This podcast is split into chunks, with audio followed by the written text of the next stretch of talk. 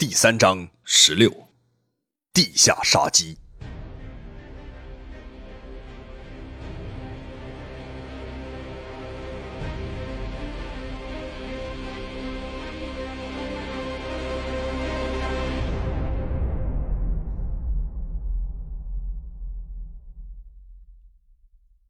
歹徒虽说听不懂二人的对话，可从陈刚的眼神中，估计也猜出自己的命运。马上就要有一个交代了。即使作恶多端的人面临死亡的时候，眼中也大多流露出求生的渴望。这个歹徒用祈求的眼神看着加西亚，嘴里不停的说着话。他已经不能威胁我们的生命了，放过他吧。此时的加西亚却开始替歹徒求起情来了。陈刚心中虽说不愿意就这样放过歹徒，但还是很在意加西亚的意见。你告诉他，可以不杀了他，不过他要是有一丝反抗不配合，我立即取他的狗命。加西亚翻译完，歹徒忙不迭的点头向陈刚示好。陈刚知道，刚才的力量来自神助，假如没有这股上天赐予的力量，只凭自己的本事。完全没有一丝可能制服眼前这几个凶神恶煞的贩毒黑帮的杀手，就将衣服撕破，拧成绳子，将歹徒的双手反绑起来。即使这样，陈刚还不放心，又用绳子将这个歹徒的双脚捆上，使得他的脚步不能迈得更大，即使逃跑也不能跑得太快。先前歹徒的身体已经多处骨折受伤，现在又被绳索捆绑，痛得大喊大叫。我在祭坛的下面发现了一处洞口，我判断这个洞口可能是通往金字塔下面墓穴的入口。我想，加西亚看着陈刚做完捆绑好歹徒的动作后，委婉的说出了他想去下面看看的想法。陈刚听完他的要求，心里一百个不愿意。虽说自己眼下已经没有生命的威胁，但贩毒集团绝对不会放过他们的，何况。他们还杀掉了这个组织的三个成员。加西亚说完话，看到陈刚并没有回答，还在继续保持着沉默，他就走到陈刚的身边，轻轻的吻了陈刚的脸一下，温柔的说：“你在外面等我一会儿就好，我下去看看就出来。”你看什么看？陈刚生气的看着被捆绑在地的歹徒，正在看着二人的亲密动作。大声的呵斥他。说话间，加西亚挽着陈刚就向刚才站着的地方走去。陈刚很怕这个歹徒趁机逃脱，也命令他跟在他们的身后。可能是刚才陈刚在制服他的时候用力过猛，夹在二人之间的歹徒一瘸一拐的走着，被捆绑着的手还不时的捂着肋骨部位。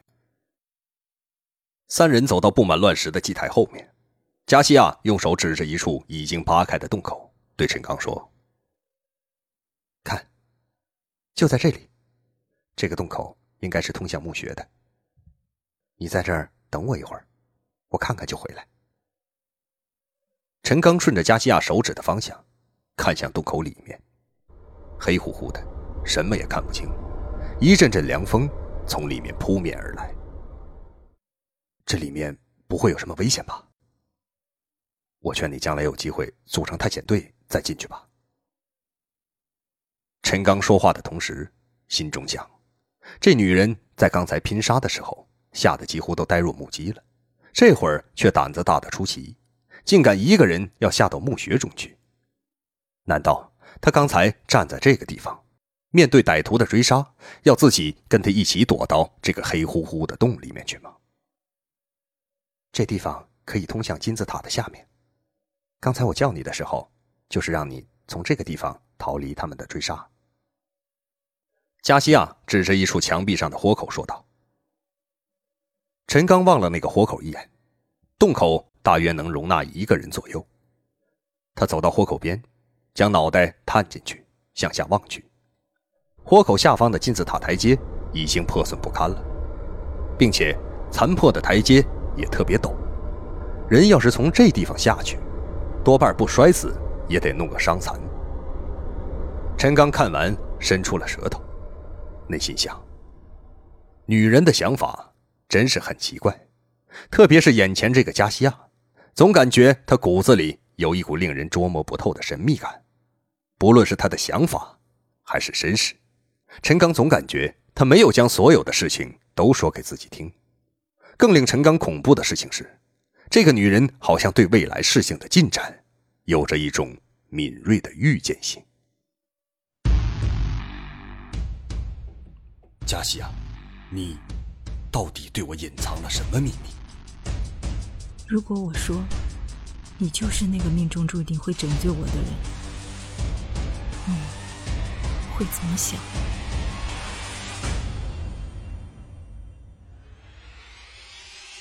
一件古老的神器，福尔曼，这件古董我志在必得。一场危险的追杀。你怎么会惹到了这么危险的家伙？一次命运的安排。我一直在等待一个从东方到来的男人。一张熟悉的面孔，陈先生，你是礼堂中的那个人吗？欢迎收听《你是谁？使命灵魂》第三章《美洲玛雅之谜》，作者王金，由。徐淼播讲。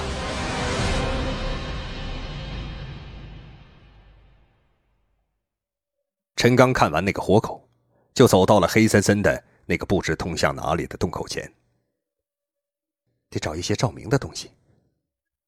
加西亚蹲在洞口前，望向洞口的里面，对陈刚说：“陈刚看了看周围，到哪儿去找照明的东西啊？”他想了想，对站在身边已经被捆绑着的那个歹徒说：“去，去把你同伙的衣服撕下来，做一个火炬。”加西亚想了一下，此时也没有其他的办法，只好按照陈刚的意思，将陈刚的话翻译给歹徒听。这个歹徒听到之后，一脸的不愿意。不过他看到陈刚怒视他的目光，立即就软了下来，急忙改口，忙不迭的答应着。一会儿功夫，火炬就弄好了。陈刚望着加西亚坚定的目光，感到他一定非要去洞里看看不可了。加西亚的信心满满的态度，显然也影响到陈刚的心里了。他在思考，自己是否也要和他一起进去看看。正在加西亚弯下腰要钻进洞口的时候，陈刚拉住了他，说道：“你先等等。”我也想进去看看。陈刚突然想起自己在敦煌的野窟中看到的那些壁画，后来在自己的亲身经历中几乎都一一被验证了。一个念头在脑子中闪现：会不会加西亚要一探的这个地洞中，也有类似的预示未来的壁画呢？加西亚站起身，看着站在他旁边的歹徒，瞬间陈刚就明白了他的意思。歹徒显然明白了陈刚走到他身边的意思了，忙用手比划着不要的意思，然后又用手指了指那个洞口，意思说他也要同他们一起进去。陈刚看着这小子笑了笑，用手做了一个持枪对准他脑袋的动作，这小子忙点头向陈刚讨好。陈刚用打火机将座上的火炬点燃之后。交到加西亚的手里，加西亚接过火炬，蹲下身子，将火炬放到洞口附近。只见燃烧的火苗像被一股魔力吸引一般，飘向洞口。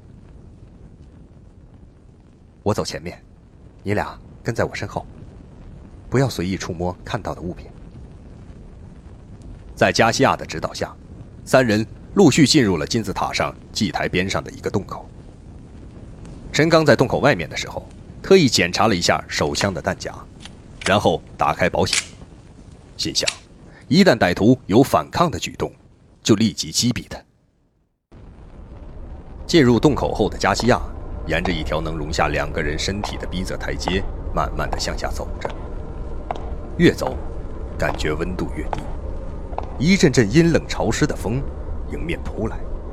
此时的洞穴中，一丝光线也没有了。加西亚手中燃烧的火把，就如萤火虫一样，发出微弱的光。走在最后面的陈刚，几乎是判断前面人的脚步声，在台阶上挪动着脚步。这里太黑了，我把第二个火把也点燃吧。陈刚在黑暗中对走在前面的加西亚请求着：“不行，现在还不知道墓穴里面还有多远。一旦失去照明，我们都会死在这里面的。”陈刚的要求被加西亚明确的拒绝了。走到一个平台后，下面的台阶。不像先前那么陡了，台阶也宽大了不少。陈刚回头看了看，洞口犹如一间封闭屋子中点烟的香烟头一样，只是一个亮点而已。他在心中判断，大概已经走入距离金字塔平台下方五十多米了。走在前面的加西亚突然发出一声尖叫，陈刚的心一下子就抽紧了。急忙摸出腰间的手枪，问道：“加西亚，你怎么了？”“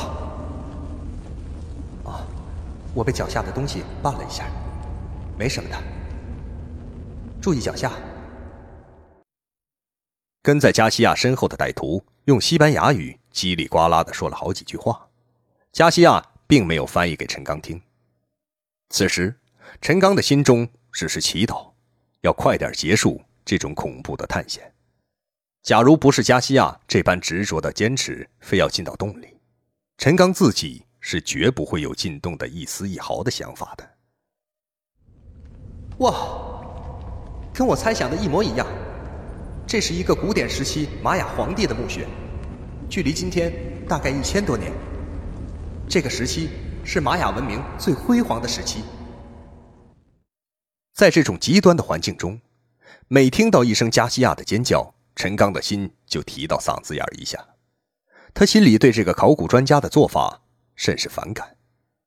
不过，他转念一想，由于加西亚的双重身份，他对玛雅文明执迷也是有些理由的。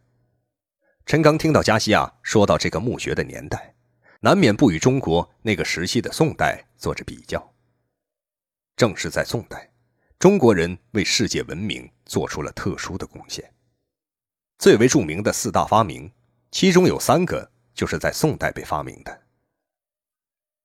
对于中国的文明史来说，宋代在很多方面为中华文化做了奠基性的工作，天象观测、瓷器和美术方面取得的成绩享誉世界。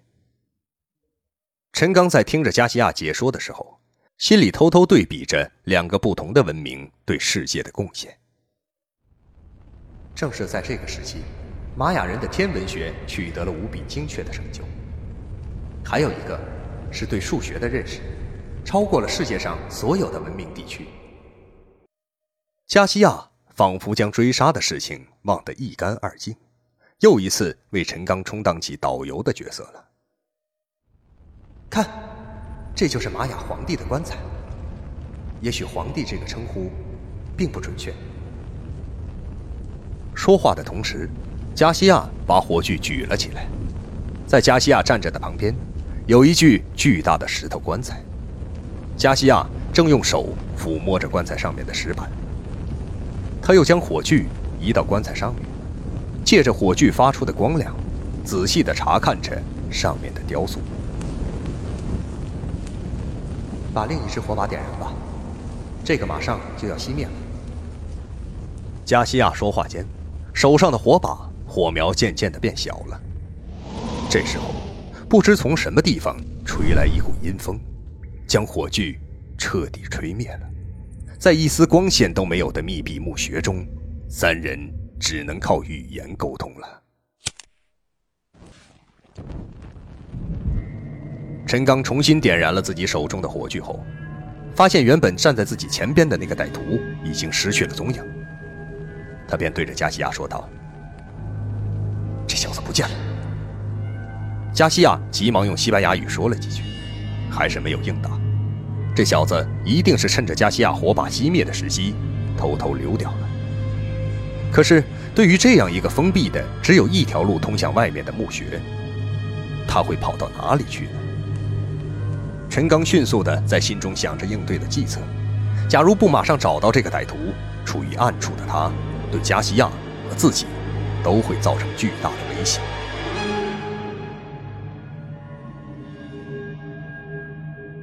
时就解决了这个小子，眼下就不会遗留这么多的麻烦了。陈刚在心中暗暗后悔，听从了加西亚的意见，留了这小子一命。正在陈刚和加西亚二人寻找歹徒的时候，不知这个小子从什么地方冒了出来，用被捆绑着双手的绳子将加西亚的脖子勒住了，嘴里不断的叫嚷着。陈刚只听得到二人急促的对话声，而不知道他们到底说了什么。加西亚，你到底怎么了？快说给我听！他，他把我脖子勒住，他，他让你把手枪交出来，让你距离他远一些。被勒住脖子的加西亚断断续续地翻译着歹徒的话。陈刚从说话的声音判断，他和加西亚的距离应该在三米左右。陈刚站在原地，不知所措，心中盘算：这小子刚才还站在我的身边，怎么突然之间就跑到加西亚的身后了？已经没有时间供陈刚胡思乱想。加西亚被绳子勒得已经有些窒息了。说话的声音已经越来越小。枪我放在这儿了，你放开他！陈刚说话的同时，把枪放到了石头棺材上，人一点点的向后退着。陈刚也把即将熄灭的火炬放到了棺材盖子上，火炬的火焰已经变成了一股股向上升腾的烟雾。封闭的墓穴中弥漫着令人窒息的呛人味道。加西亚已经被勒得说不出话了。歹徒并没有放开加西亚，一边控制着加西亚，一边在石棺的石板上摸索着手枪。陈刚慢慢退到黑暗之中了，用耳朵捕捉着歹徒移动的声音，心中盘算着该如何采取下一步的行动。三人完全淹没在了黑暗之中。